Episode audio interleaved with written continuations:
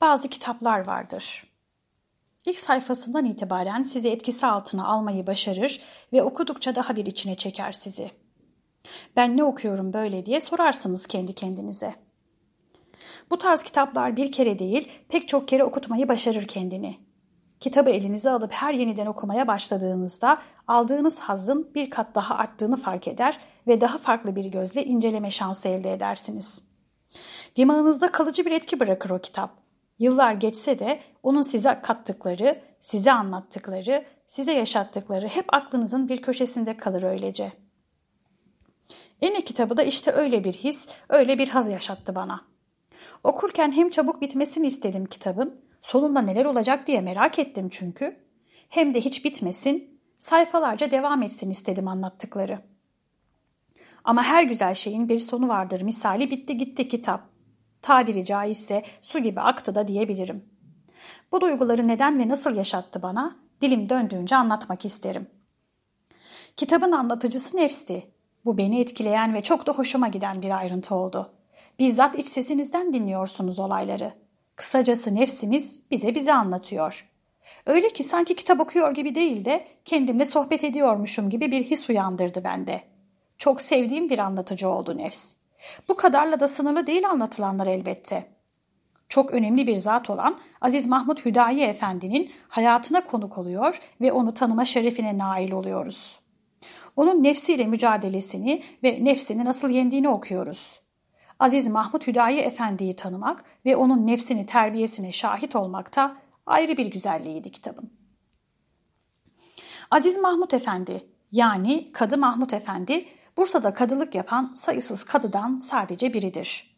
Bir gün oldukça ilginç bir dava ile karşılaşır ve sonrasında hayatı değişir kadı efendinin. Bir hanım gelir bir gün ve iki gözü iki çeşme ağlıyordur. Kocasının her yıl hacca gitmeyi çok istediği halde fakirlikten dolayı gidemediğini söyler. Bu sene de tutturdu hacca gideceğim diye. Sonra kurban bayramına yakın bir zamanda birden ortadan kayboldu ve 5-6 gün sonra çıktı ortaya. Üstelik de hacca gidip geldiğini söylüyordu. Böyle bir şey nasıl olur Kadı Efendi? Kocam yalan söylediği için onu boşamak istiyorum der hanım. Kadı Efendi de oldukça şaşırır bu duruma. Ama bir soruşturmak lazım gelir elbette diyerek huzuruna hanımın kocasını çağırtır ve hanımın böyle bir olay anlatıyor doğru mu diye sorar. Cevap verir adam. Evet Kadı Efendi, hanımımın anlattıkları doğrudur ama benim anlattıklarım da doğru. Ben gerçekten gittim hacca. Hatta orada bazı Bursalı hacılarla da görüştüm ve kendilerine getirmeleri için bir takım hediyeler emanet ettim der. Kadın Mahmut Efendi bu işe çok şaşırır ve peki ama nasıl olur böyle bir şey diye sorar. Adam başlar anlatmaya. Her sene olduğu gibi bu sene de hacca çok gitmek isteyip de gidemeyince çok üzüldüm ve o üzüntüyle de eskici Mehmet dedeye gittim. O da benim ellerimi tutarak gözlerimi yummamı istedi benden. Gözlerimi açtığım zaman ise ben Kabe'deydim der. Duyduklarına inanamayan Kadı Efendi böyle bir durumun mümkün olamayacağını ifade edince aldığı cevapta oldukça manidar olur. Kadı Efendi, Allah Teala'nın düşmanı olan şeytan bir anda bütün dünyayı dolaşıyor da Allah dostu olan has bir kul niçin bir anda Kabe'ye gidemesin? Kadı Efendi bu cevap üzerine davayı Bursalı hacıların dönüşüne kadar erteler. Onlardan öğrendiklerinden sonra ise hem davayı iptal etmek zorunda kalır hem de bu olay karşısındaki şaşkınlığı bir kat daha artar. Çareyi adı geçen eskici Mehmet dedeye gitmekte bulur. Bu olayın hakikatini ve esrarını öğrenmek istediğini dile getirir. Ancak eskici Mehmet dede Kadı Efendi'yi senin derdinin çaresi Muhammed Üftade Hazretlerindedir diyerek o zata gönderir. Kadı Efendi Üftade Hazretlerine çok şaşkın bir vaziyet içerisinde olduğunu ve kendisini dipsiz bir kuyu içerisindeymiş gibi hissettiğini söyleyip kendisini bu durumdan kurtarmasını ister. Aynı zamanda lütfen talebeniz olmama izin verin ve beni içinde bulunduğum bu durumdan kurtarın diye ricada bulunur.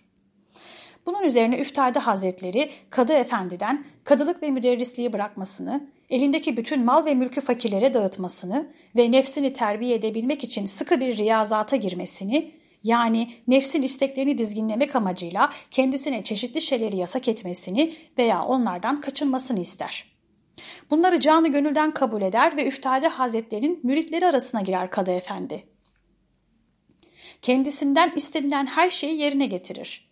Kadılığı, şanı, şöhreti, parayı, pulu hepsini terk eyler. Ciğer satar, tuvalet temizler. Herkes bu duruma şaşırıp aklını kaybetmiş gözüyle baksa da Kadı Efendi nefsiyle mücadeleyi kazanmayı başaran değerli bir şahsiyet olmayı başarmıştır. Aziz Mahmut Hüdayi Efendi'nin nefsini terbiye etmeyi başardığı yolculuğu okumak çok keyifliydi. Kitabı okurken adeta ruhum dinlendi. Konusuyla ve anlatımıyla hatırdan çıkmayacak harika bir kitabı okumanın ayrıcalığını yaşadım. Ara ara kitaplığımdan alıp okuma yolculuğunda daimi bir yol arkadaşı olacak bu güzel kitap. Okuduğum için çok mutlu olduğum nadide eserler arasında sarsılmaz bir yer edindi kendine. Sizler de kitabı okuduğunuzda bu duyguları yaşayacaksınız diye düşünüyorum. Kitabın arka kapağında yazanlar beni fazlasıyla etkilemişti. Bu yüzden arka kapak yazısını sizlerle paylaşmak istiyorum. Bir ses var insanın içinde. Hiç susmayan, hep konuşan. Şimdi sus ve kendini dinle Kari. Dinle ki hala sesler geliyor içinden. Sussan da susamıyorsun. Durduramıyorsun içinden gelen bu sesi. İsmine nefs diyorlar. Diler misin bu kez biz konuşalım içimizdeki nefsle? Aşk diyarına hüdayi kapısından girip nefs ile cenk edelim ister misin? Şimdi nefsinle konuşacağın bir hikaye anlatacağım sana Kari. Nefsinin konuşacağı bir hikaye. Sendeki hayal, ben diyeyim ki muhal, imkansız. Lakin şunu bil, ben inandım ki içimize bunları düşüren dahi nefsimizdir. Bizi durduran ve kandıran da nefsimizdir. Ve hatta şu anda içinde bir ses varsa ve okuma bu kitabı, bırak diyorsa sana, inan ki o da nefsinin sesidir. Hem her kitap bir kişi için yazılır kari. Belki de bu kitap yalnızca senin için yazılmıştır. İşte böyle diyor kitabın arka kapağı bize. Siz de Kadı Efendi'nin yolculuğuna dahil olmak isterseniz ve henüz kitabı okumadıysanız kesinlikle tavsiye ederim. Okuyun. Kim bilir belki de kitap sizin için yazılmıştır. Yeni bir kitap ve yeni karakterlerle buluşup yepyeni bir yolculuğa çıkacağımız serüven dolu maceralarda buluşmak dileğiyle. Keyifli okumalarınız olsun.